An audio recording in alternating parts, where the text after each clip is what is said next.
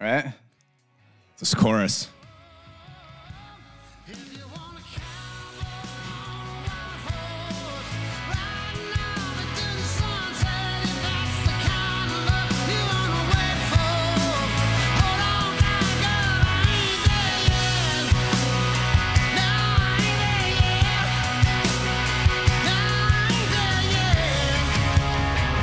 Yeah, you don't notice the bass player just does these little things in there. He's such a badass.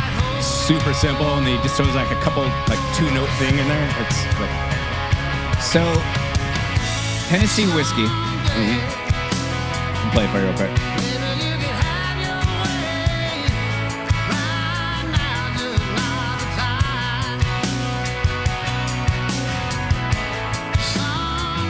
That one. So simple, like that was fucking perfect right there. Luciano is, uh, he's been getting really good lately at listening to the instruments yeah. within the song. Nice. And uh, part of our homeschooling is all, uh, uh, we do drum practice. Awesome. Yeah. And so he's like, oh, snare drum. I'm like, yeah, yeah, snare drum right there. Yes, learn something useful. Totally. Become a musician. Make some real money. Oh, dude, this, so the guitar solo, he just kind of vamps the melody a little bit. It's so good. The, everything goes like double time. That's what makes it summertime right here.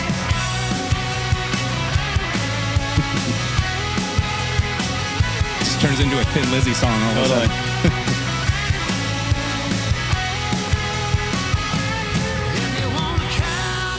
Yeah, we're we at work and do I, this as a just this is the podcast. We're at work and that came on. I was just like, whoop. I was like, who's that? He's like, you don't recognize that voice? I'm like, uh, it's Paulie goes, it's Chris, Chris Cornell. It's like Audioslave. Yeah, and then I showed it to my son. We're driving around and he was just we were rocking. He loved it. Okay, so the song Tennessee Whiskey. I'm well familiar. So this is, I don't know if this is the original, but this is the old, one of the older versions. Mm-hmm. Same song. I used to spend my nights out okay. in a bar room. Good song. Yeah. But what do you think the, was the Chris Stapleton takes the song and... makes it into a f- fucking smash hit, right? By putting the bass line from "I'd Rather Go Blind." Really? Yeah, I didn't know this. So here's "I'd Rather Go Blind."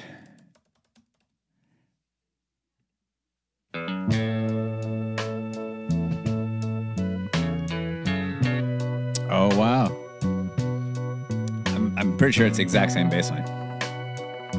This is a great song too. That's like the. Not bass line, but the guitar doing like a, a single yeah. note lead on her. Well, I don't think there's a bass. Wow, I've never noticed that before. Such a great line. Yeah. Cool guitar tone, too. Dude, it is so weird.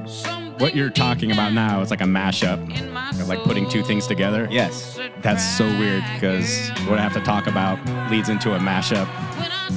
Nice. That's something I've been thinking about. A mashup for the mind. Yeah, that's the same line. Same key and everything. Wow. Bass is playing. Yeah. That exact same. There is... There's this hardcore band called Coalesce, and they released a covers album, and they're like, way out there, noisy hardcore, super unique, creative music. But I always thought it was the greatest name for a covers album. It was called "There's Nothing New Under the Sun." So it's like it's pretty sweet.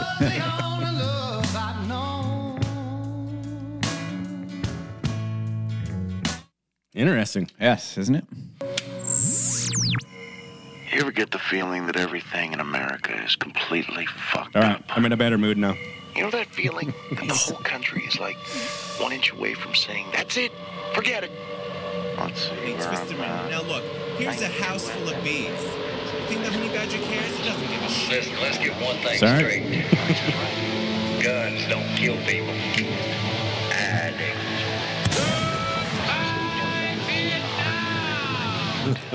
Wow. Thanks for that. To the question. To stand up and proudly say, God bless you. God bless my little rights. Thank God. Best drum programming ever. I will never.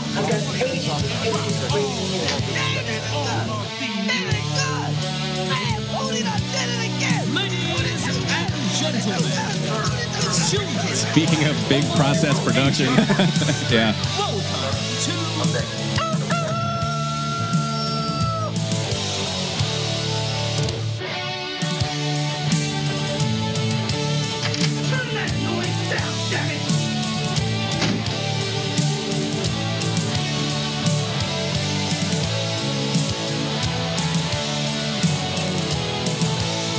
This record gets huge.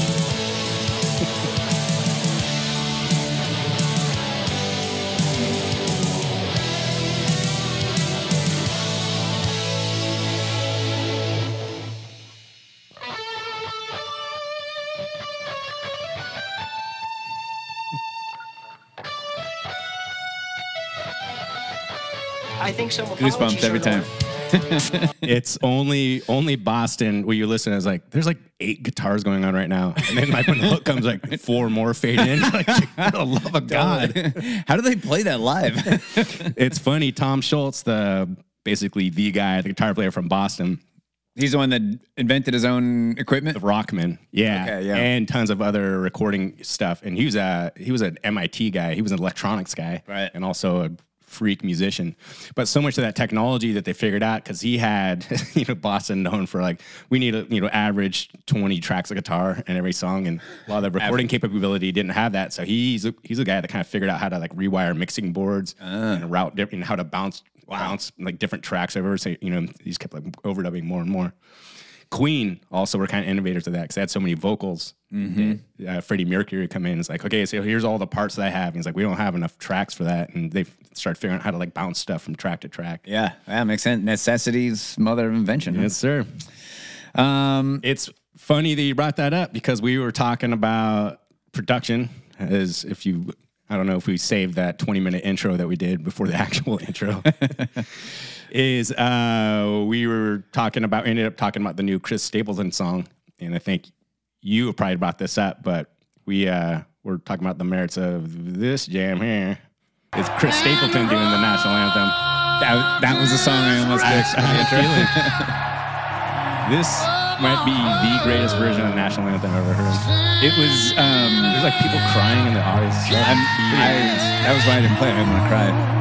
The, yeah. the national anthem gets me every goddamn time. This Unless one more than the Boston it. version, and I'm a huge Boston yes. fan. Not well, like I'm not like I'm overweight. I love Boston, but like that, you know. Wait, you're not long time oh, running fan of yes. Boston. Understood. Right. Understood. Yes. All right. So the reason I chose the Boston version was because it fit uh, the tone of what I wanted to talk about better than Chris Stapleton, mm-hmm. and that tone is about uh, Sean Strickland. Did you happen to watch the fight last I night? I didn't.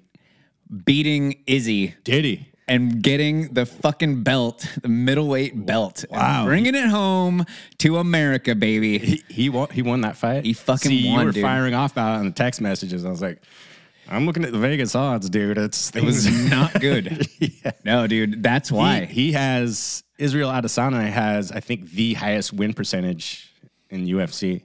Uh Yeah, I can't. They were listing off all sorts of records that right. he had. I mean, I mean the he's guy a was freak of nature striker, right? Like you, John Jones level. Uh, no decision.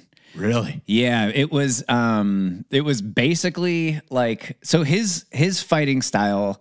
Well, first of all, so the, let's just tell the story here. The, okay. the, in case you don't follow the U F C, and I don't. Um, but I follow Sean Strickland on uh, on Instagram. Okay, because he's just this will be interesting. I'm completely us. unaware of what the background is of this stuff. Although I did listen I, to him on Joe Rogan. I wish I didn't know he was on. Yeah, I got to go back and listen to it because yeah, I a, love that guy. He's fucking crazy. He's a wingnut, loose nut. That guy. But he's our kind of wingnut. He is one of us for sure. He uh, and and this guy, guy uh, says whatever he wants. Israel, I don't. How do you say his last name? Adesanya. Adesanya. Um, and I, I don't know any U F C fighters. I know uh, Nick and Nate Diaz and Sean and Mike Tyson. Yeah, that's about it. Joe Montana. That's true. That's true. I do know those guys. Yes. Uh, but leading up to this fight, I was just so intrigued by it because it just was stacking up to be the ultimate, like, good versus evil fucking David versus Goliath, uh-huh. every cliche fight. Right. So his opponent, Izzy, as he goes by, or they call him, I guess, um, just totally arrogant, flamboyant, uh, really unlikable character mm-hmm. in terms of, you know, I'm, he's a good fighter. One of the, like we were saying, You're one amazing, of the greatest yeah. ever, but just, you know, uh, a total racist against white people, um, paints his nails as a video of him jerking his dog off on it's like just like wow I missed this. He's a, a terrible person by all accounts from what I can tell, um and not not American, which not that that's a problem, but he was born in Nigeria, is from it's out of Australia, right? New Zealand. New Zealand, okay. But doesn't claim New Zealand like as his home mm-hmm. and actually claims China. He, he says he's Chinese. There's a video of him saying that he is the black dragon and it just... That's odd. It's it's odd really math, weird. Odd math to do. And then you contrast that with Sean Strickland, who is just this... He's also a shit talker, but hilarious. Yeah. Like total, like good comic chops. Right. Comes from nothing, was... you know, abused by a, just a shitty alcoholic yeah, he had a, father. He had a shitty childhood. Totally. Yeah. Um, his fighting style is like he's, you know, he, he learned it by watching The Walking Dead. You know, he just yeah. comes at you slowly, like not, I was listening to someone talk about it. They're like, he doesn't have fast twitch muscles. He's pure slow twitch. So funny. Yeah, I listened to uh, that podcast with him. He's, I guess he spars. That's how he trains. He just spars all the time. A lot of guys that's, don't do like hard sparring. He's, or they're very, very rarely, you know, and that's all he does. He just spars over yeah. and over and over. Yeah, I was yeah. like, man, this guy's out of his mind. He spars anyone, too. Yeah. Like, he trolls online. Yeah. He'll be like, just come in and fight me. And I'm like, all right, I will. And he does. And then, I, and by the end, he's talking shit through the whole fight. And by the end of the fight, they're like bros again. It's amazing. I, I, I have no shame. I'm doing an interview with Nina because she has one point three million followers on Instagram and her titties hang out. It makes it more awkward. It makes propped. it more awkward because they're propped up. You know what makes this more awkward, you they're guys? This nice. is a real factual thing I'm saying. She intentionally makes her titties hang out for me. And her boyfriend is holding a camera while I'm trying not to look at her They're fucking shit. So Jesus. When we talk about shame here, Nina, let's not let's not go too deep in the weeds. They're not hanging out. Oh, they're hanging out. Anyways, continue. Wow. That's so funny. I was not expecting that. And then... Uh, so he wins the belt. Now Dana White's like, oh, God. I got my work cut out for me. Seems like Dana White is like, this is Dana White's kind of guy. Here's him fighting one of his trolls. Oh, damn. I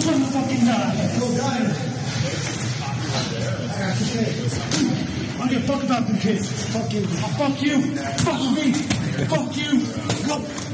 Come on, you fucking pussy. Jesus. That's what you wanted. This is what you wanted. Come on, let's go. Dude, hats off to this guy for actually showing wow. up. After this fight, too, they uh, they were bros again. Throw that bitch. Let that bitch go. It's like he's purposely not throwing high number combos. Like he's just throwing like ones and one twos, like just I'm, that's I, all want, I want. I want to stretch this out as long as possible, dude. That's all he has. Like he doesn't really throw kicks. Yeah, his kicks are more just kind of like woohoo, look over here, you know, or just stay away, like get back, you know. He right. doesn't. He's not trying to hurt anyone with his kicks or his knees. I think he's probably won one fight by submission, even though he's he's good at jiu-jitsu for all by all accounts, mm-hmm. but he just doesn't use it. He walks forward and he punches the shit out of you. And that's it. And you know what? Honestly, I'm watching the fight last night. His defense is tremendous. He had this kind of this stance where he's kind of leading with his shoulder, and every little move that Izzy made, he was just like kind of like twitching. He almost looked right. like like nervous, but it was just his like like Floyd Mayweather yeah. level defense. The dude, he I don't think he got hit in the whole fight. Really? Yeah. So were you saying it, like it wasn't close? He won uh, four to one, four rounds to one. Wow. Yeah. Um, and he, in the first round, he got him with a hook that was just fucking, like, just smashed him. Yeah. And by the end of the fight, Izzy's face was kind of bloodied, and he looked like he'd, like, just got out of the shower. Didn't get hit. Yeah. It was amazing. Um, Sweet. Yeah. Dude. I was not and expecting that outcome. The the best thing about him, though, like I was saying before, is that uh, he is literally, like, he's one of us. So I, I put together this little uh, montage, if you will. If I can fucking find it. Where that? God damn it.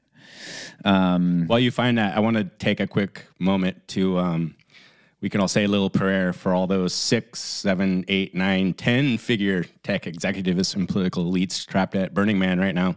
So um, I just want them to take this opportunity f- for us to finally be able to return the favor that they gracefully threw our way during the pandemic and just say, uh, guys, we're all in this together. Burning Man strong. Well said. I love following like some of the fringe side stories that come out of that stuff. And I was thinking about this because I ran across an article and someone, uh, when you hear someone say, um, man, isn't crazy about all those new Trump indictments? And you're like, I don't know. Have you seen this story? Burning Man twenty twenty-three has cannibalism broken out at the festival. Nice. It's like reports of them. I mean, I doubt it's true. Yeah. But if it is. Love it. It's very good. Great. Most free. Oh, the most fucking free. That's a good one. That's a hard one. You know, man, I don't want to go too deep in the fucking weeds here. I love America. I'm an American. Red, white, and blue. You know, fucking freedom, Patriot Act, all that. But, you know, Patriot like, something happened with America. Uh, well, you know, we knows from, what like, that means. Cigarettes, riding horses, and, like, working on cars to a bunch of fucking pussies. I don't know if it was fucking nine eleven or what happened, but all of a sudden, dude, America was like, you know what? We don't like guns. We don't like freedom. We want our phones to be listened to. We like taxes. Like... I'm fighting Izzy the Chinese man, you guys, and here's the thing. I always call Izzy the Chinese champion, but Izzy's not the Chinese champion. Izzy is the modern-day man. Izzy is a Chinese slut. He sold himself for a dollar, and you guys, we're going to bring that belt back to America. Let's fucking go. I ride motorcycles. I sell boats. I like sex with hot women. Izzy likes sex with dudes. Nothing wrong with that, Izzy. It's personal preference. I'm sure Snow might be into it, but, but, wow. but I am an American. But I'm like Crocodile motherfucking Dundee, you guys. I carry guns on me. I carry knives. I I consider myself an honorary Australian. That's where you the know, fight happened. I didn't go into it. We're going to go into it. Fucking, let's start the revolution. You know, let's fucking go. That's why we have A R fifteens. I prefer the A K. The ammo's cheaper, but. Americans, we need to go back to, like, taking women out of the workforce. Listen, you guys, not all Americans are pussies, but a lot of them are pussies. I'll tell you what, it starts in the home. You got fucking shitty fathers. You got all these shitty reasons. You got the fucking TikTok. You got all this bullshit. And, and maybe that's and, and maybe that is where we maybe that's where we fucked up, you guys. We let women vote. No offense. Here's the thing, you guys. I wasn't always a masculine guy. My dad was a shitbag. I grew up in a shitty household. I was a piece of shit. I would fucking cheat. I would. But it would. But let me tell you, no, no, I want to tell you guys something. Think about America prior to women voting. They try to ban alcohol. I don't even drink, but I'm not trying to ban alcohol. So what you did, man, you let these women come in the workforce. Now we make less money. You got kids raising themselves on fucking TikTok. We need to go back to like nineteen forty-two, you know, especially after, you know, maybe nineteen fifty-eight after we yes, fucked up the Germans. Sir. We need to put women back in the kitchen. We need to take fucking, only one man needs to be working. So I think as a collective man group, we need to elect somebody that's going to put women back in the kitchen, put one man oh working, God. Raise the wages, and build a fucking wall. Have you ever thought about going to therapy, Sean? For what? But as an adult, I have seen the light. I have seen the light. I'm the beacon that if you can change, if I can change, you can change. So let's all stack up and be better fucking men and bring that bell home. Goddamn. Right? Dude, the fact that he kind of lets it fly.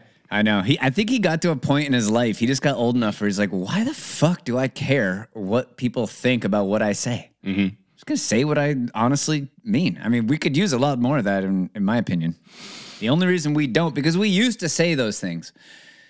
I mean, I don't know about quite as far as Sean is going here, although I will say this. Uh, there is a very strong argument.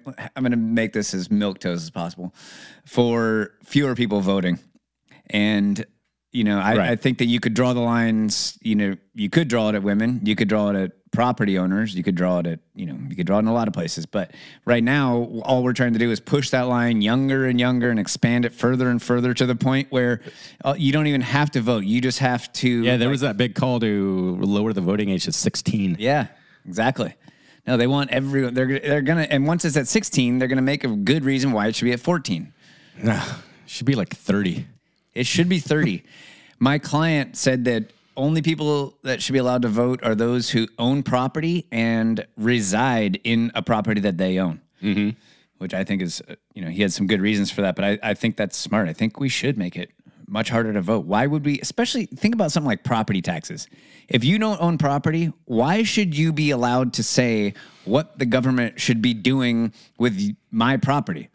You know, I mean, yeah, the, to steel man your argument, though, because I just recently heard this. I can't remember where, but the, the the counter to that is that we have such a fucked financial caste system that it's almost impossible to own property. I mean, it's it's not impossible. It's very, very, very difficult because of just, well, inflation. Beginning in nineteen thirteen, it is very difficult to own. In California, it's... It's not just inflation. Very difficult. I mean, look at you, I'm glad you brought up California. How hard is it to build a house in California? It's next to impossible. It's not just because, and that has nothing to do. The difficulty of building a house in California compared to Arkansas mm-hmm. is has nothing to do with inflation. Yeah. It's all about the regulations in place that make it really difficult to build in California. Doug, who we had on the podcast, just had to go down to the building department. He lives in Texas. He had to do something to one of his properties. He's all, dude. It took me, he's like, here's what I had to do. I think he's doing a huge renovation. He's like, how long would that take in California? I'm all, the permitting process. I'm all, if you know that system really well, four months probably to end up with a, a permit so you can build on your own property. Mm-hmm. He goes, it took me fifteen minutes. I was like, oh, I'm all, don't send me these texts, please. Ugh, please don't send them to me. Exactly. Yeah. So I don't know. I think that, yeah, obviously there would be negative externalities, but we have to start somewhere. Yeah. When I was younger, I always thought like, no, everyone, the more voices, the better, like let the people roll. And that's when I didn't know anything about the world. And then you get older, you look around, you're like, I just, I don't think everyone should be voting. Yeah. Mob mob rule is a terrible way to run a society. And right. Our founding fathers, in fact, were terrified of actual democracy. That's why all the people I knew after Trump won, We're freaking out. They wanted to remember they wanted to abolish the Electoral College. I don't hear that much of that anymore. You don't. I know. Hey, let me ask you this. Um, oh, actually, before I get serious, I got to get your take on something. Okay. I'd like to ask you, Matt, to critique this situation that I'm about to show you. Okay. And do so with um, free driving in mind. Okay, so let's see. Uh, so we have a guy on um, on a scissor on lift. A scissor lift. What's your name? Steve. Steve? Talking to a cop. I can't have you driving up and down the street in the Skyjack. I, you're sitting on beer. That's for after. I'm not drinking it now. What about that beer there? I saw you drinking coming out of the driveway. forty-nine minutes. Oh man, I, I was finishing that one was from earlier. That's... Steve, I, I can't have you driving down the road in a Skyjack drinking beer. Why don't, you, why don't you come on down and talk to me here for a minute? Let's figure this out. Oh, man, I got to get back to work. Nah, just come on down. We'll get this figured out. We'll get you back to work. No. Steve, come on down. Steve, come on oh, down. Oh, wow. He's going up. How about that? I'll tell you what, Steve. Get we up. Can do this the easy way or we can do it the hard way. Come on up. The hard way on the way to jail. We're come on up, fatty. Oh, maybe I'll come down. Maybe I won't. Maybe I won't. Steve? ninety-seven. Come get me. I gotta say, I like that guy's style. I do too. All right, so has he broken any r- rules of free driving? Uh, let's see. He's on, he's on a scissor lift on the road. Hmm. Okay. Uh, I can see some potential hazards. He's I mean, he did. Probably, get, pulled those over. Those things go, what, four miles an hour tops? Ooh, that's, yeah, that would be a fast as a I mean, yeah, we're, you're going well, downhill. You soup it up like we all do. Right. uh, I mean, one of our rules is that don't put yourself in jeopardy. And if you get pulled over, then you failed right. at that, right? It's, so it's complete anarchy and never be in any kind of engagement with law enforcement. All right, so we're going to give him a fail. Okay. Right? Yeah. All right. Yeah, I did fail. Cool. All right, so I had this thought that uh, I wanted to run by you. Um, let's see. This is going to lead into, I think, what you wanted to talk about today. Should we call Mike first? Sure. Okay, so let me run this by you first. Uh, this is what's happening to uh, the forty-fifth president of the United States, Mister Donald J. Trump. Um, damn, I got a lot to talk about. I don't think I'm going to get to it all. Um, the there are some states that are trying to invoke the fourteenth Amendment in order to not put him on the ballot. Mm-hmm. Tell me what you think of this. Actually, that's too long. Tell me what you think. Here's uh, Adam Schiff. Oh, Schiff? Schiff. Schiff t- uh, explaining this to you. It's got the smallest neck you've ever seen. And has circulating about whether the fourteenth Amendment that prohibits anyone, in, quote, engaged in insurrection or rebellion from holding public office bars Trump from running for president. Now, this hasn't been tested in our system before. Uh, do you think, what is your thought on whether that's a valid argument? I think it is a valid argument. Uh, you know, the fourteenth Amendment, uh, Section three, is Shocking. pretty clear. If you engage in acts of insurrection or rebellion against the government, or you give aid and comfort to those who do, you are disqualified from running. It doesn't require that you be convicted of insurrection. Uh, it just requires that uh, you have engaged in these acts. It's a disqualification from holding office again. Uh, and it fits Donald Trump to a T. Uh, I think this will be tested when his Secretary of State either refuses to put him on the ballot or puts him on the ballot and is challenged by a litigant. Um, I would imagine it will go up to the Supreme Court. And that's the big question mark through all of this, which is, what will the Supreme Court do? There are prominent constitutional scholars as well as prominent uh, progressive scholars uh, who believe that he should be disqualified. Who is still listening to Adam Schiff? I know. So it's like people I saw on Rachel Maddow. I was like, are you you really still listening to yeah. Rachel Maddow? Yeah. You, do you hear? A, I heard a homeless guy in the corner saying this the other day. So uh, how crazy is that, though? That the, their idea is that to tell us be- is that uh what's her ass? Yeah, uh, uh, Psaki? Yeah, Jen Psaki? Yeah. Yeah. Oh, I thought I recognized her. Yeah, I don't know how she ended up in media. She was in government, but interesting. Now all of a sudden in media. I, I guess, you know, some people want to do just this complete one eighty. Yeah. And just do a total, total career change. Yeah, really start over from square one. I hope she's getting paid what she's worth. Yeah. Yeah, mm-hmm. uh, I, I doubt it, though, because she just started out, so she's probably getting yeah, like, kind of bottom of the interning, yeah. to be honest. Yeah, no kidding. She's probably yeah. doing it for free. Good luck, Jen. Yeah. uh, so... What they're basically saying is that a person who is engaged in um, insurrection is not allowed to run for Congress or president. Mm-hmm. It doesn't matter if they were convicted of insurrection. Just if someone else decides they were. It doesn't matter in the case of Donald Trump if he was ever even charged with the crime of insurrection. Mm-hmm. The fact that we all know he's an insurrectionist is enough. Which, or means, as my client says, I know in my heart he colluded with Russia, and that's all I need to know. That's all you need to know. I love discussions like this. Let's keep it going. That's exactly what this is all based on, because what they're saying is that uh, we've said it enough times, over and over and over again. Therefore, it is true that he has been, that he is an insurrectionist. We all know this is true. You and I are simpatico today because I'm getting to some of that Which stuff. Which is not too different from what all the Proud Boys, like most notably, I'd say Enrique Enrique, Enrique Tarrio, Tarrio, the leader of the Proud Boys, uh, was just given twenty-two years in prison. Do you know what? For the, not being at the insurrection, right. but allegedly planning it, even though the uh, prosecutors in the case admitted that they that he had no actual plans. Mm-hmm. But because we've said it enough times over and over and over again, yeah. we know it to be true. Which is all you need to do for a propaganda campaign. Exactly. And because we're going to get into I'll get into it a little bit later, but I was just looking into the psychology of that, of like, how does this work? Like, how does it, how do people, like, are you, is, are you, is, is no one doing research? Like, you just believe the first thing, here's what the truth is, and then that changes. And people are like, no, it's still this other first. I was like, you're not, this, like, no one's saying that anymore. Even the people that said it have, like, changed the narrative, and it, it just sticks. It's galvanizing people's minds. We're going to talk about that later.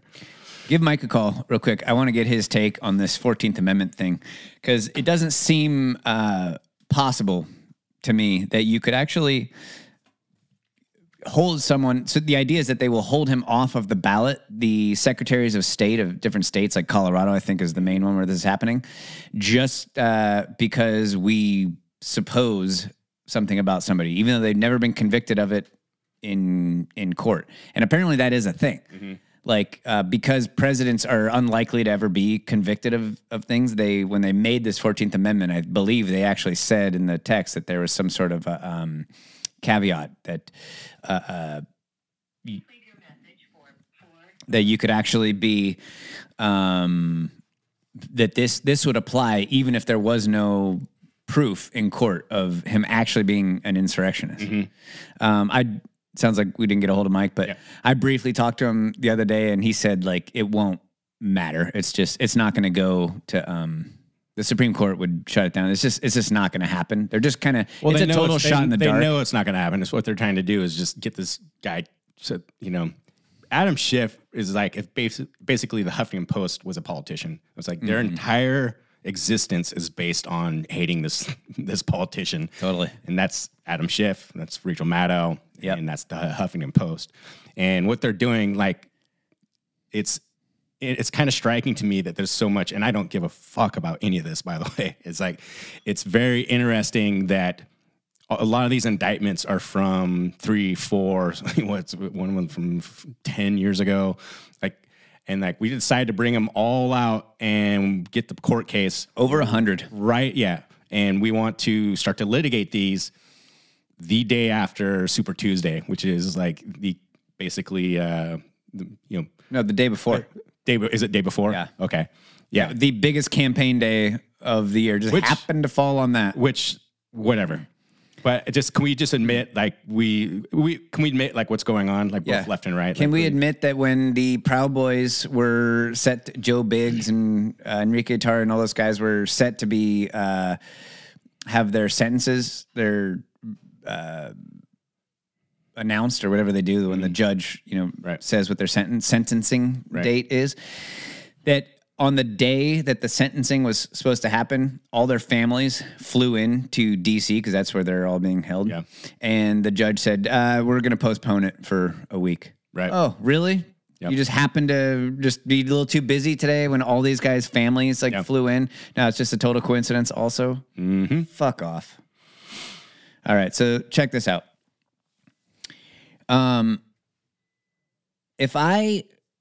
was able to come up with, or I discovered some oracle or some person was born or something happened where there was this magical power to be able to tell, let's say anonymously, what every single person in the world was thinking at any given time. Sounds terrifying.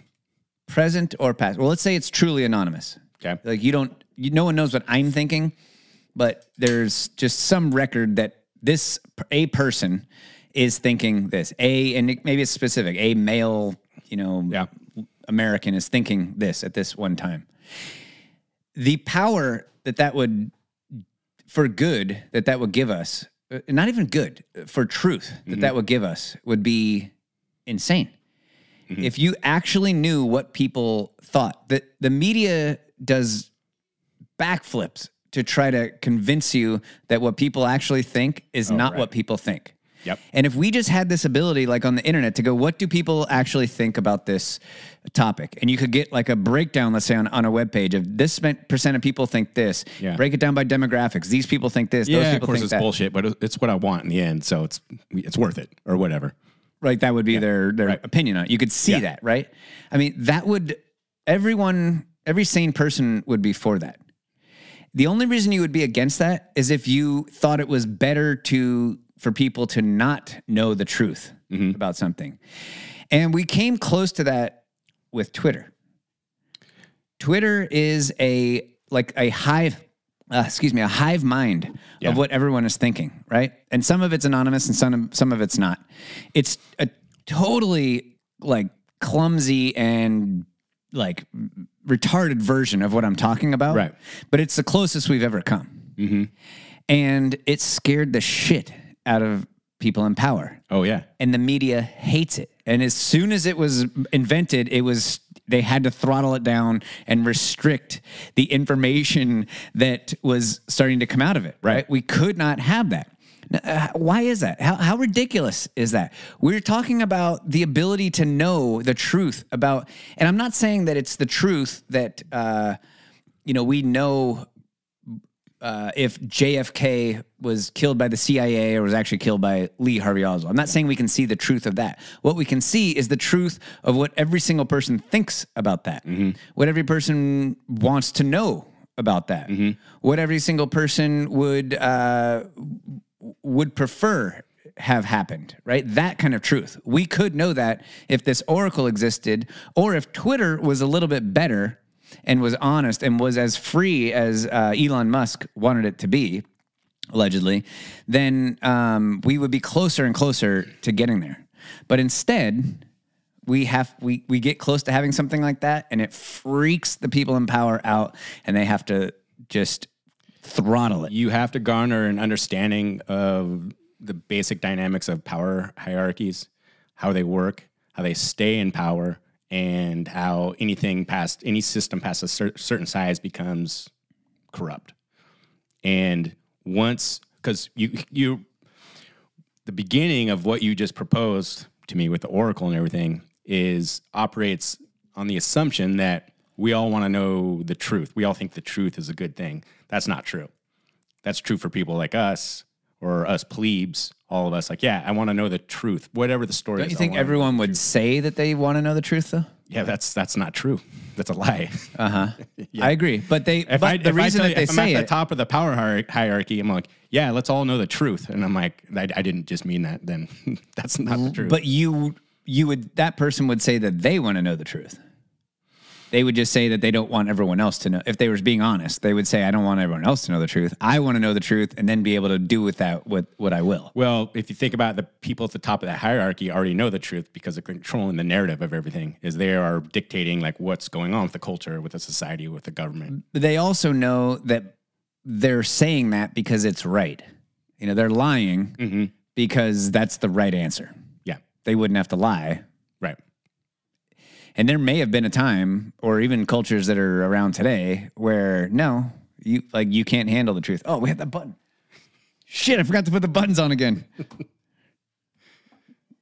there, there we go. There we go. Uh, that's funny because you bring that. Um, I got to pee real quick. Okay.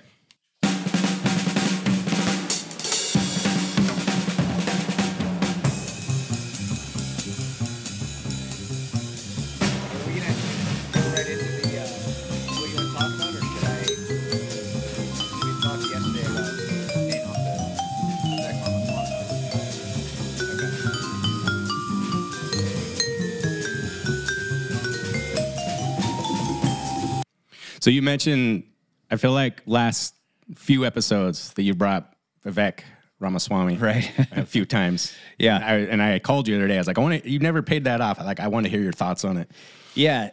Uh, so this is my, my take on, on Vivek and the, uh, the state of politics today. Actually, the, just the state of the world that we, the clown world that we live in. Mm-hmm.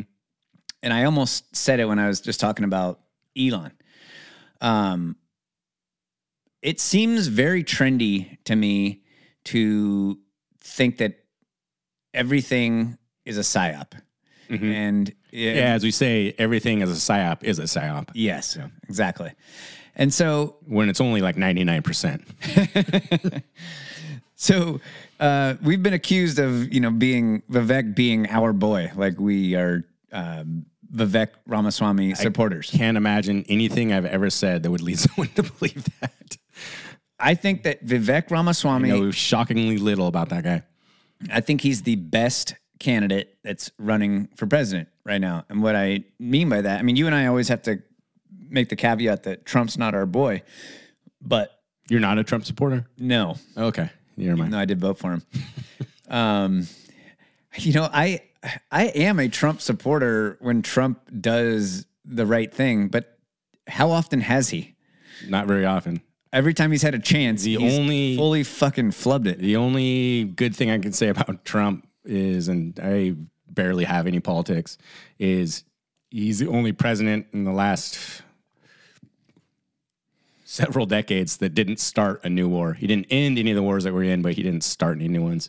He kind of escalated a few, but he didn't start any new ones. You got to judge these people. Which is why he didn't get the Nobel Peace Prize like Obama did, who took us from two wars to seven. Exactly. You you have to judge these people on their actions and not on what they say. Yeah. And Trump's a great example of that. And, uh, you know, that holds true for Vivek Ramaswamy also. Mm-hmm. Problem is that all we have to go on with Vivek is his are his his words because he hasn't had a chance to do anything. With the the only thing I'd say that I look very little into these things. Um, I mean, not to paint a foundation of ignorance before I you know qualify. I'm going to say something, but uh, what I have looked into as far as the Republican candidates are running, he seems to be the most, at least hesitant about going to war in Ukraine against Russia. Yeah. So I was like that, that it was probably my number one issue, I'd say, is not wanting to be in World War Three. I know that makes me sound like a wild white right winger, but which makes me think he that, seems out of everyone that he's like a, the, at least tepid compared right. to the other people. And I can just hear the Isaiah Jacksons of the world saying, oh, it sounds like, uh, exactly like Obama in two thousand eight, who claimed to be the anti-war guy and then, mm-hmm. you know, yeah. got us into Iraq and, and uh, or didn't get us out of Iraq, I guess, and started five new wars.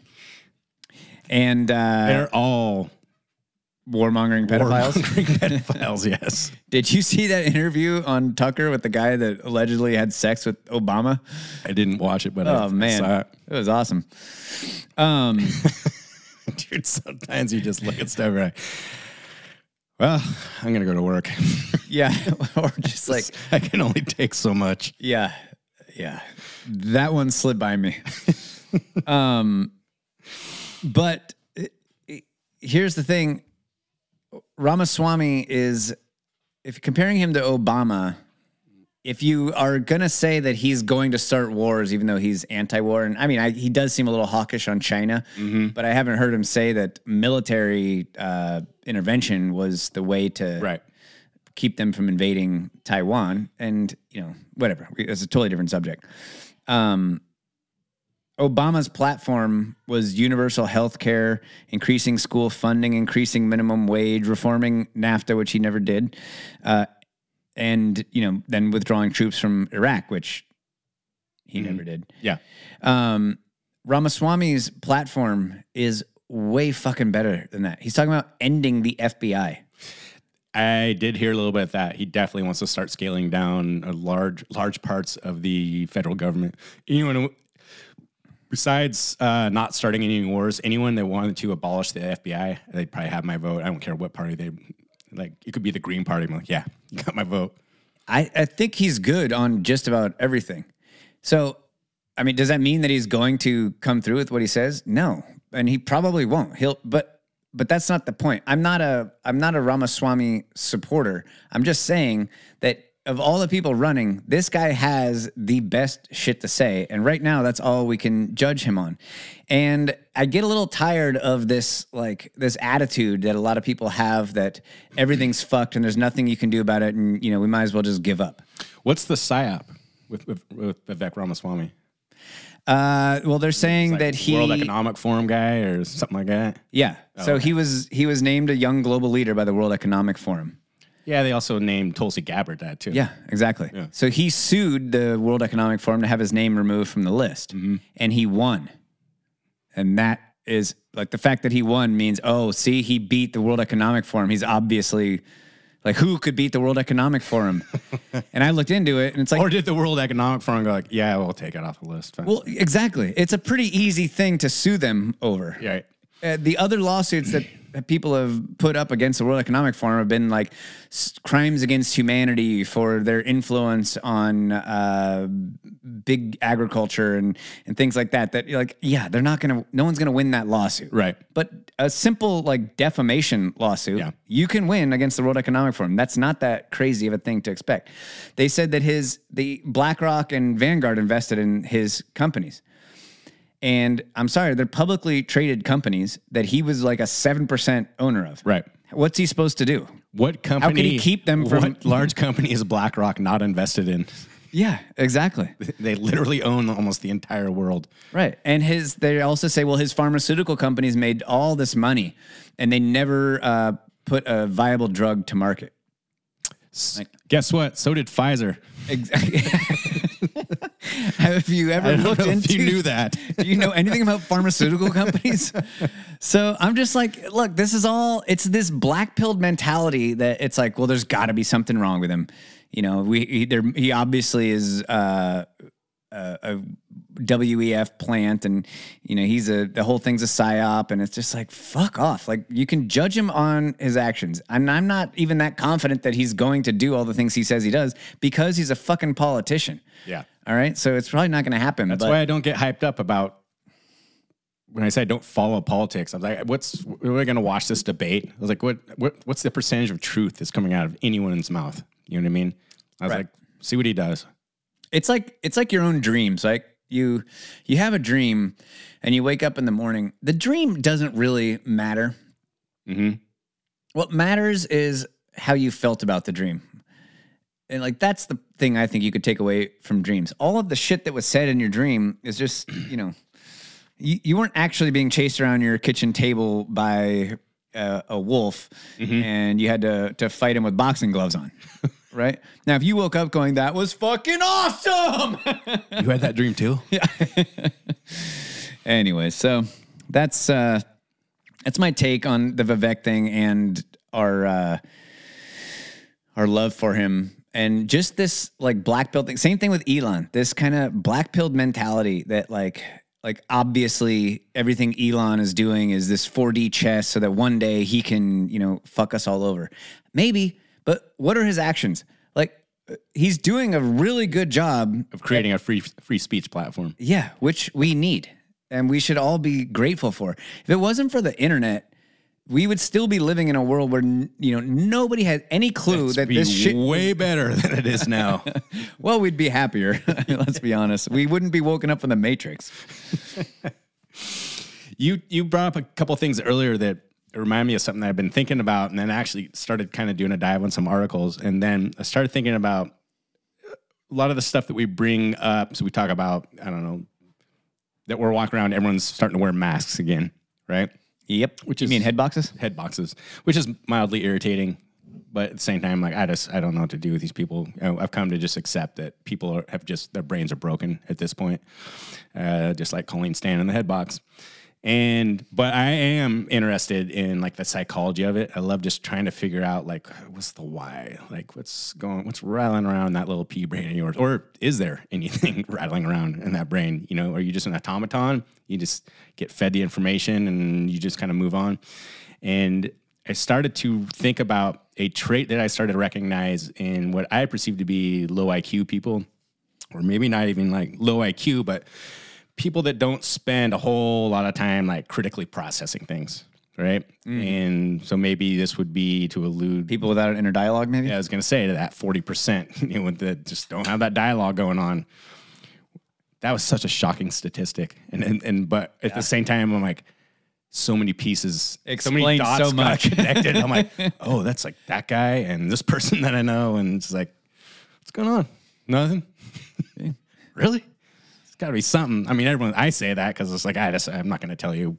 Yeah. You'll start talking about transhumanism you. and the fourth yeah. industrial revolution. Like, so I just go like, nothing. I was like, but that guy, I, I don't think there's anything going on there, which is kind of interesting. So I was reading about this, and then like, as human beings, you know, this could be part and parcel like of the way that we have adapted of being able to take in like a lot of information very quickly, you know, as we adapted as a species. Um, and we all do this to a varying degree. you know, the guy helping me at Home Depot yesterday, not so much. And with this obviously... Vi- you asked for help at Home Depot? I had to. I guess Ugh. something was not where it was supposed to be. Yeah, it was just... God have mercy. And as much as this varies, like, wildly from person to person, is we vary on, like, what we retain. How do we retain this, uh, that information, that memory? How do we distort it in our heads as we kind of take it forward, right? And this is, you know, what we attribute to the varying degrees of intelligence that we see out in the wild, you know, of everyone that you interact with, right?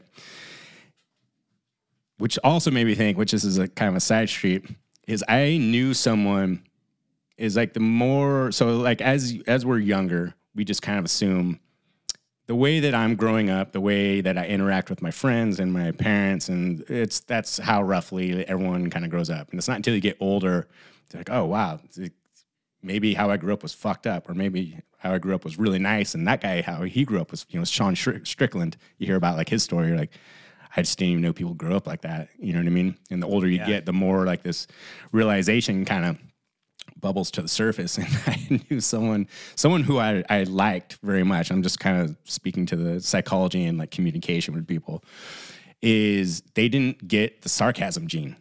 They ah. didn't they didn't have the sarcasm gene. And you gotta kind of love those people. It is endearing. And they uh it took me so long to figure out, because it's someone like I really liked. They're a yeah. good dude. I was like, I just feel like roughly half of what I say just doesn't go over their head, but just to the side, you know, you just get that wide-eyed look, you know, as if I had just said, like, you want to go kill someone later? Just look at her, like, in con- confusion, you know, like, why would you say such a thing? And it took a mutual friend to step into that situation and say, like, I, I don't think they realize you're joking. Yeah. I was like, how how could you take that seriously? I was like, they don't have the sarcasm gene. Mm-hmm. And I thought, like, by whatever roll of the dice, the friends I grew up with, even my parents and my family, like roughly half of all communication was rooted completely in sarcasm and yeah. not to be taken seriously. Yeah. You're, I would put you in that category yes. too. I'd put... Much to my mother's chagrin. Right.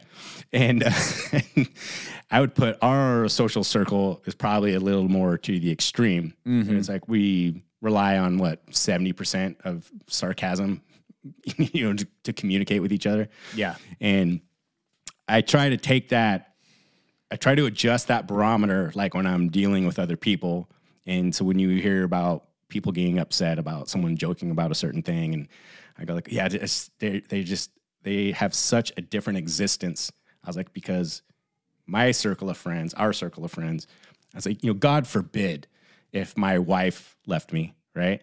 And the minute that my friends find out, I'm going to get jokes about it and like how I deserved it, you know, te- and a bunch of texts and memes. And then while I'm sitting there like crying my fucking eyes out. She was never right for you, dude. I hated her. Oh, I'm so glad that's over. This is what you what? get. This is what you get, dude, because you, you got out of shape or whatever it is.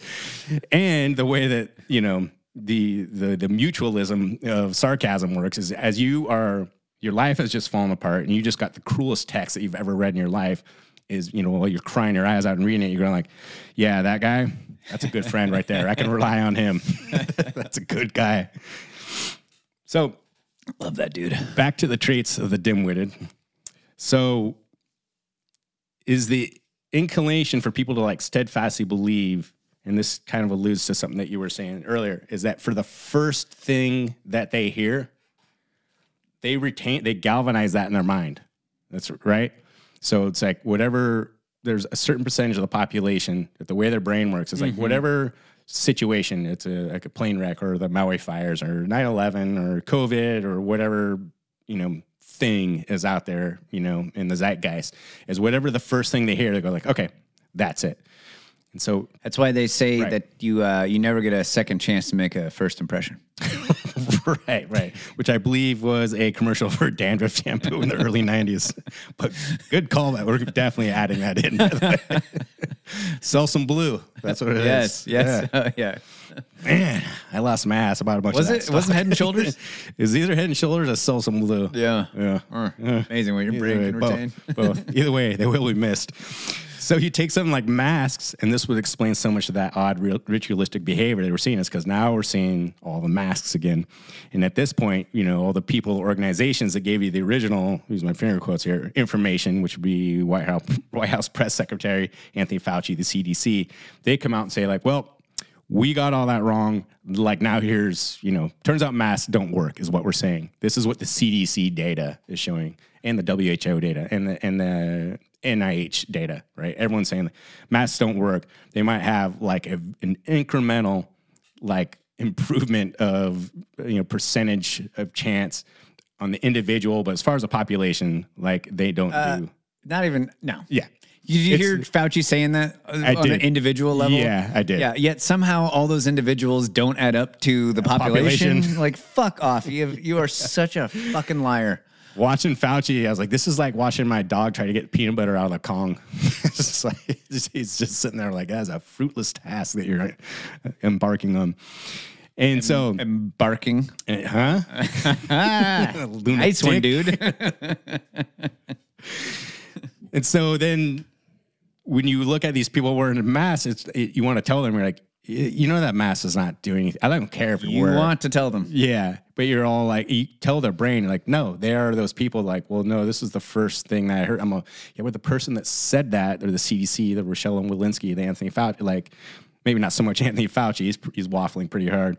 I was like, they're saying now, like the C D C data is saying like they didn't have, there there was no improvement in health outcomes from, from wearing a mask. And they'll, they'll just go back like, well, that's not what the first thing. I'm not critically processing this information. I was told the one thing, I galvanized it in my mind, and it's embedded in there for life at this point. So therefore, I'm wearing the mask. And then so here is a perfect example of that, of the very low I Q K J P, White House press secretary, and them bringing up this fact about it. Should we keep funding these studies if the C D C is not making guidance that follows the results of those studies? I mean, we know what works. We are in a different place than we were two, three years ago. C D C does not seem to be responding to the data. C D C, they're the experts. Okay, so you let me know. Gone down that road. What stood out to you about that clip? The poor uh, audio quality. Mm-hmm. Mm-hmm. Mm-hmm. Uh, just the falsehoods? I don't know.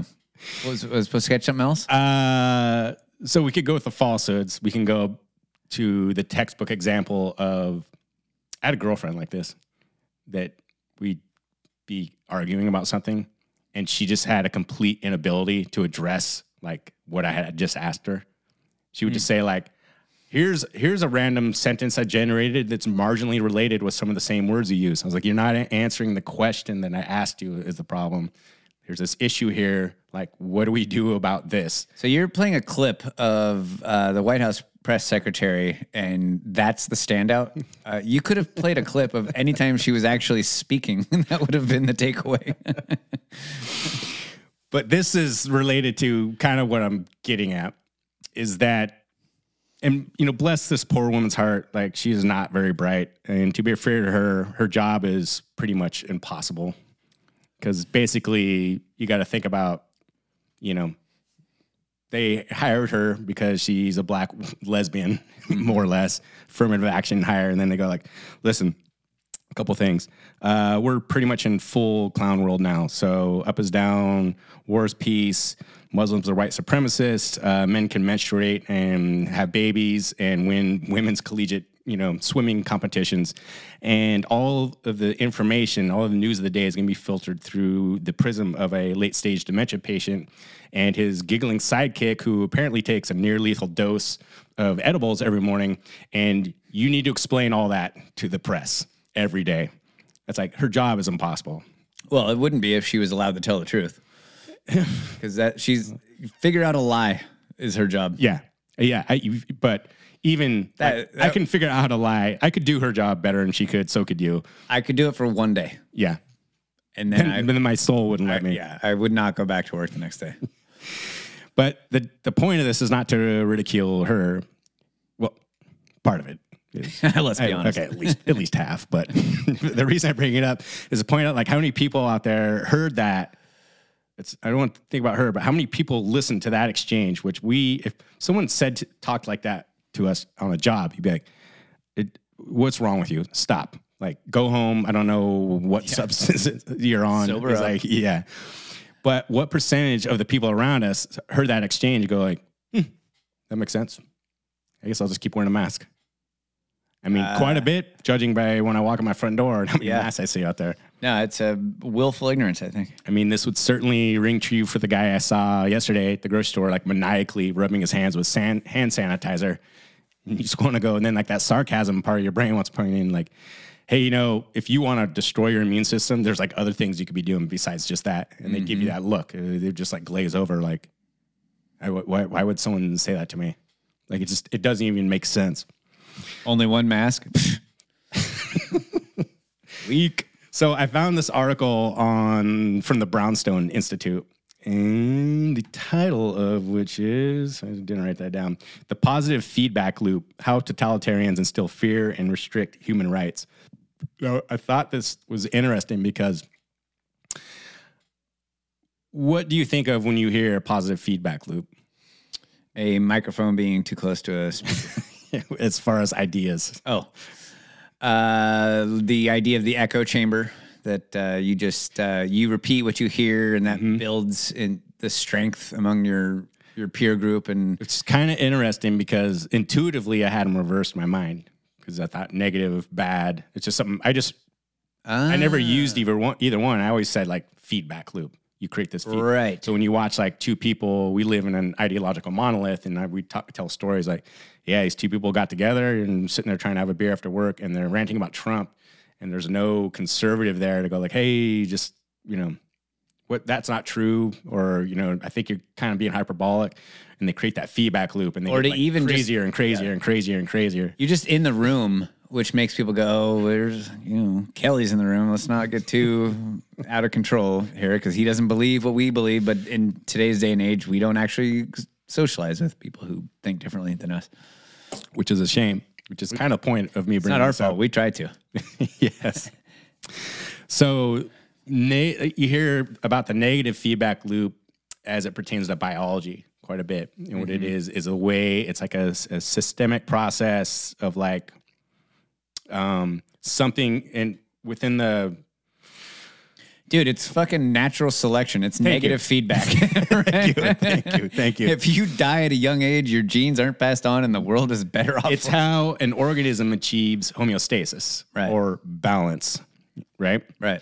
And so, as I read this article and then started looking at other things, is that you realize this applies to ideas as well. And what I was most interested in, which is something we hit on this a lot, is um, we talk about censorship, deplatforming, doxing, misinformation, disinformation, malinformation. And once you kind of understand the notion of the negative feedback loop and the importance of it, or the way that the positive feedback loop is has been weaponized and is being weaponized, it explains like so much of what we see out there when we walk out the front door. It applies to everything. Yes. Every, it applies to COVID, it applies to climate change, critical mm-hmm. race theory, D E I, censorship. I mean, everything, all the fuckery that we see going on right now, as it can all be put within within this framework of the positive feedback loop, which is the which is just the one thing. There's no balance. Dude, that is really kind of profound. I just got this, like, imagery in my head of, because I've been studying for my ham radio license mm-hmm. lately, and there's these things called, as one does, yes, naturally, when you're preparing for the end of the world, there's these things called repeaters that uh, you send out a, a signal mm-hmm. from your ham radio, whether it's a walkie-talkie or whatever, right? And it hits this repeater and is automatically uh, sent with more power uh, on the same frequency out further. Yeah. Um, when you successfully indoctrinate a group, a society, um, you are creating repeaters out yes. in the wild. Yes. And you can just yes. you just send out the signal and your work is done for Which, itself. They don't even have to try. Like that is and that is a perfect metaphor and right how there. Is, you know, we've I've talked a bunch about how before there was radio, it was really hard to influence people. Yeah. And then radio made it easier. And then T V made it with the, the power of seeing moving pictures on a screen, just like fucking ramped that way up. Right. And then, as we all know, social media just, you know, blew it. We're, we're off and running. Space. Full clown world. Yeah. So within the framework of what I just said, I want to talk about positive and negative feedback loops, neo-Marxism, and Rick Astley. Nice. So uh, I think I'm not going to bother explain negative feedback loops. Like you, it's all pretty straightforward at this point, right? Yeah. And so. so the article in the beginning, they they frame this in the context of various systemic processes, such as biology, um, which we kind of understand, economics, and then they're also driving to the point of what we were talking about before with in- information and censorship. And so when we get into that, let's start to think of like some of the examples that we talked about before. So a perfect example will be that I Verify commercial uh-huh. that you showed us, yes. right? You're like, oh, like, this is the official government app version of when the head of Google comes and says, like, the problem with the internet is when you type something into a search result, you get a thousand answers. There should only be one answer. And yeah. They're like, decided by who is the problem, which is the problem with any kind of censorship. It's like, well, who's in charge? Someone's making the judgment of that this is correct or not. Right. And that's not how ideas work. And, but that That's is like we were saying, as if there was just some mathematic formula that could tell you what was right and what was right. Wrong. So when I have the head of Google saying that, and I can go into Google right now, kids at home, try this. Can men menstruate? You will get an answer that says yes, men can menstruate. And you're like, okay, like what else are you guys fucking wrong about? Unless I horrifically misunderstand biology, everything I learned in high school. So here's a quote from the... I just Googled it. What did it say? It says, having a period is not a feminine thing, and people of all genders menstruate, including non-binary people, agender people, and even plenty of men! Exclamation point. Menstruation, you need an exclamation point when you're doing a scientific uh, yeah. paper, by the way, to let people know you're Let's serious. Let's put that guy in charge of misinformation. That's, menstruation doesn't change anything about your gender. It's just a thing that some bodies do. That's a top result in Google.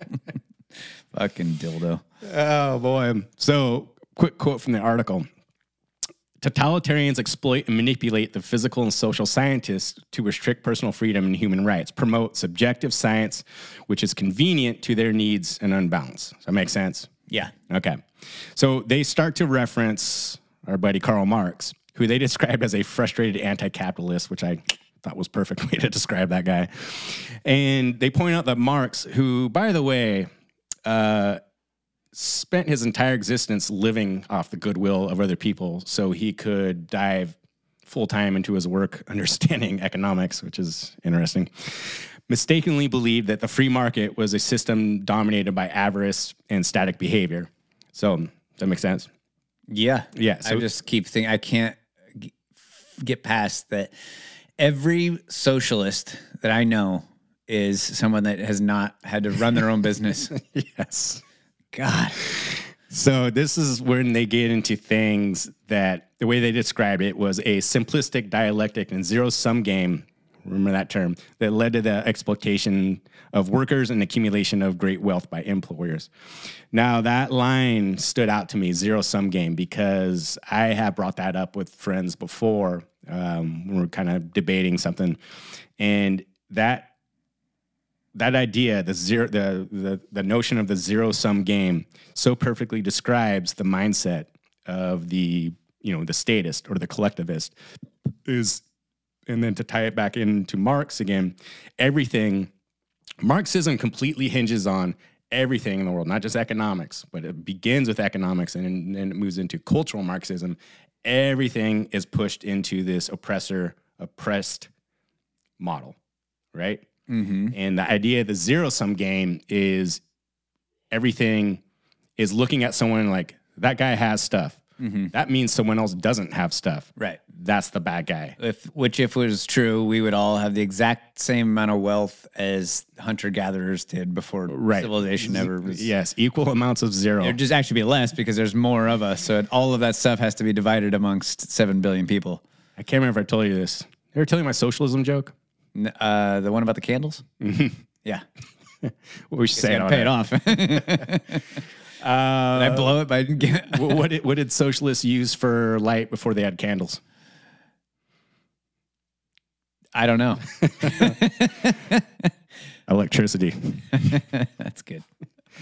So, and when people, so if someone has that, it's when you point out that, you know, someone who's opposed to the individualist or the, the free market system, you know, where the politically, when so, when people, the first thing they point out when you're going like, hey, like I got to point out, like free market capitalism has lifted more people out of poverty than any other system in the entire world. That's and you always hear, yeah, it's created more poverty than every other system. Or they say, yeah, it's totally corrupt. I was like, you're right. That's where you're right. It is corrupt, but we don't live in a free market capitalist society. We live in a crony capitalist society. It's incredibly corrupt. Point being, though, is every system going to a certain size is corrupt. You can't avoid corruption, right? So knowing that, like if we have systems that are trying to control, you know, what do we have? eight billion people on the planet, all of them born to women, by the way. We'll go ahead and Google that.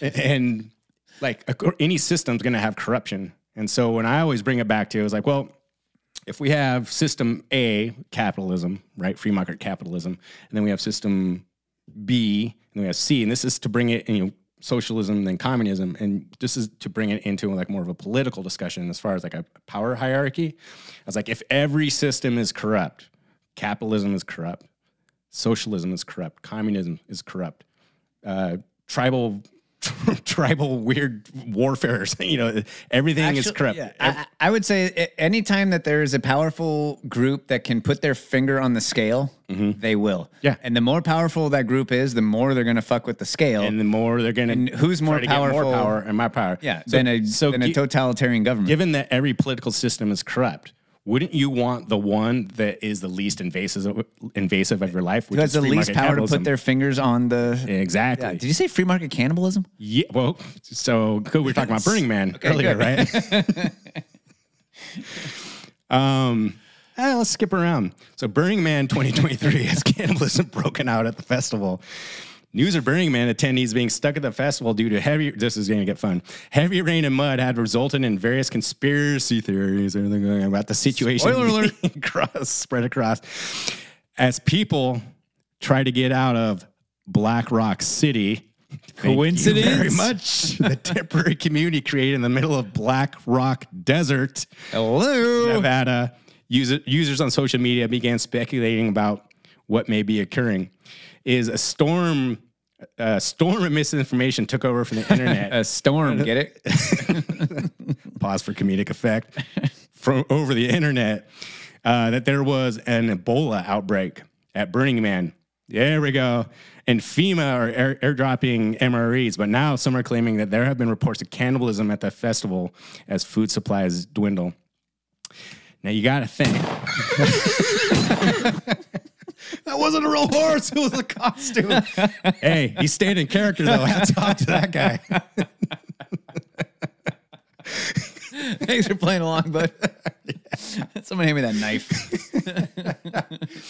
Is Black Rock City, Black Rock Desert, and now we have an Ebola outbreak and cannibalism.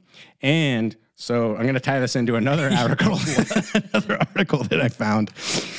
Okay, ready for this? This is from yes. Scientific American. Eating too much protein makes a pee problem on pollutant in the U S Protein-packed diets and excess nitrogen to the environment through urine, rivaling pollution from agriculture fertilizers. In the U S, people eat much more protein than they need to. That's not true. They eat too much sugar.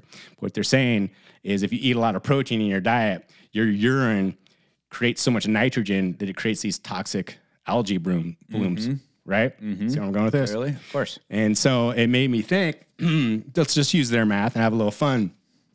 Black Rock City, mm-hmm. Burning Man, mm-hmm. cannibalism, mm-hmm. high protein diet. That place must be a algae bloom, high nitrogen shit show. So much so that the warmth, because what it does is it creates global warming so much. And gl- global warming, you get things like hurricanes. Right. And so you can just almost envision right now Larry Fink from Black Rock, by the way, texting Klaus Schwab right now saying like, dude, Operation Ebola Hurricane is up and running. Way to go.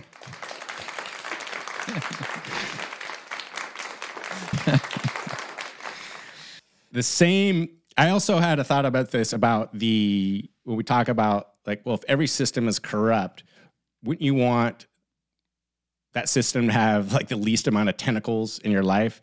This also goes to, like, here we have this increasing amount of, like, political division and strife.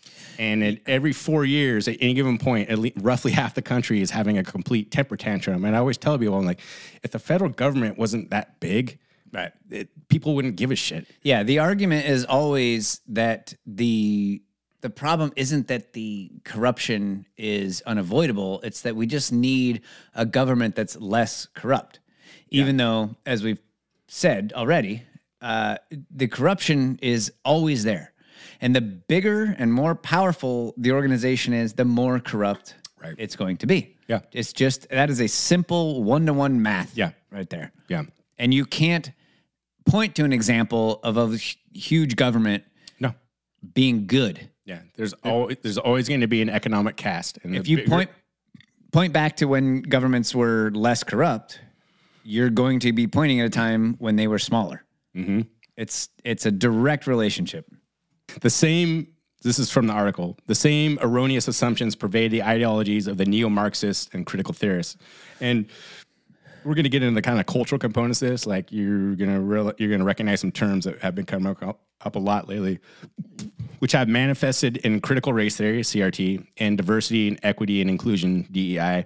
These philosophies are steeped in, this is, I like this, nihilism, victim oppression, and power structures based on phenotype. And I point out that, the, as I was saying before, that Marxist model relies entirely on that oppressor-oppressed model, right? So much so, you know, we start calling it, like, the victim hierarchy mm-hmm. or the oppression Olympics. Mm-hmm. And now there's almost like this unspoken score attributed to everything, yeah. to any kind of information. Like, well, who's it coming from? Because then we go, well, a white male is worth less points than a white gay male, which is worth le- less points than a white gay female than a, a white gay or a white female of color. Like, and then a white female of color.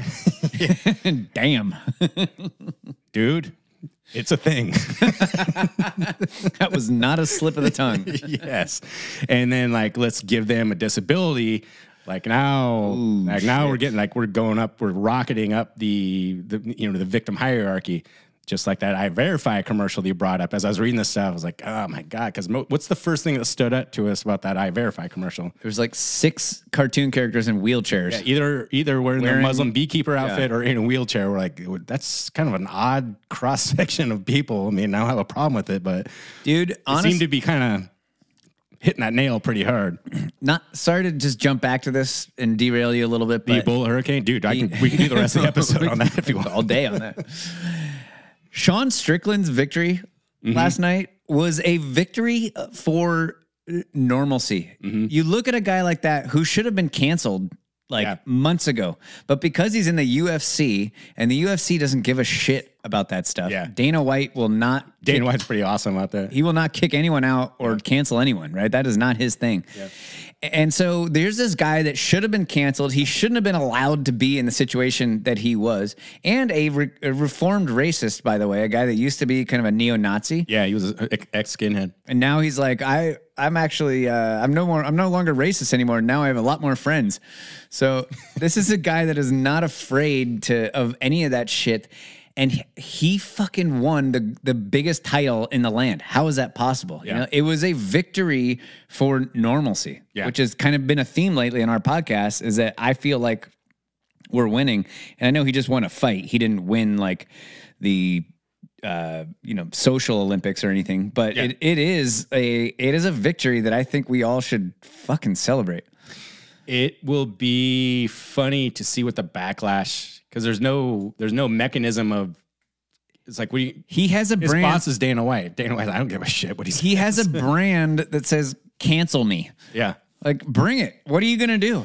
He he's a simple dude. He wears flip flops, jeans, and a fucking. Well, this is why you never Kmart T-shirt out to everywhere he goes. What could you possibly do to that guy? This is why we've talked about before that you never bend the knee.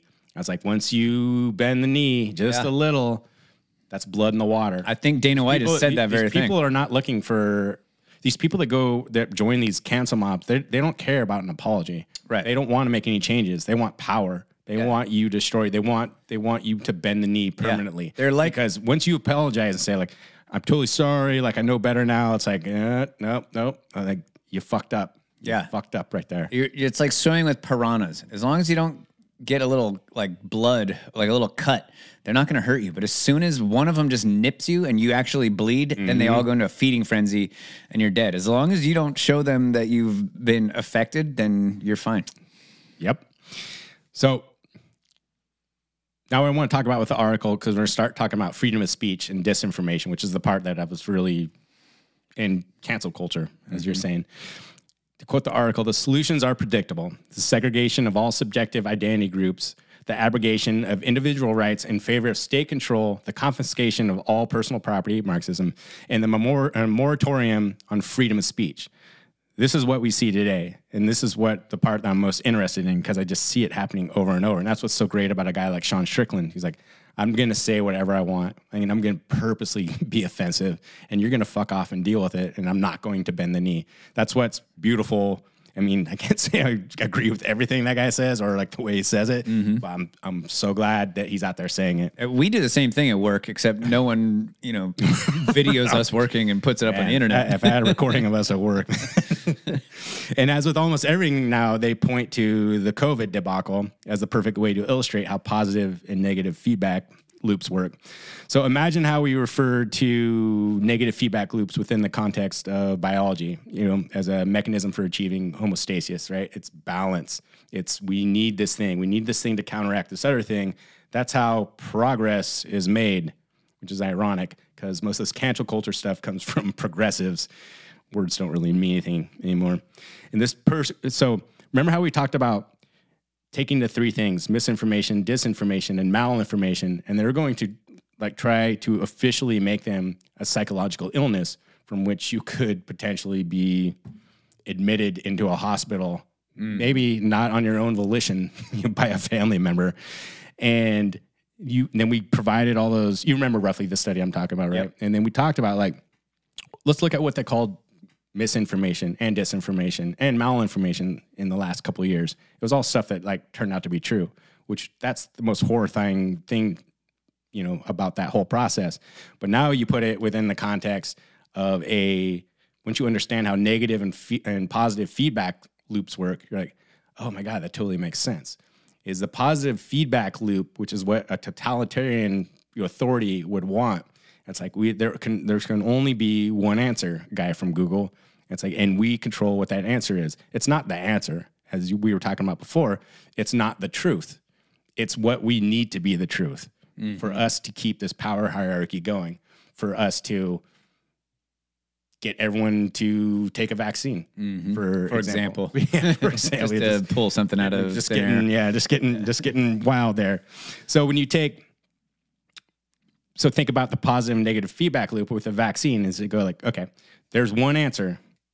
The vaccine will get us out of this. You're like, okay, what about preemptive, just general health? Nope. Natural immunity? Nope. Uh, everything we have come to know about virology up to now? Nope. Throw it out the window. Not this time. Other therapeutics? Nope. And let's be honest.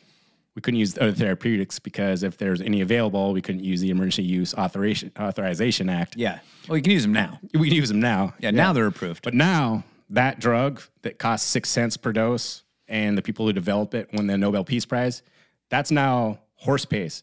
And that doctor that just brought that up, get him the fuck off the internet quick mm-hmm. now to platform, you know, doxed, take his license away. There you go.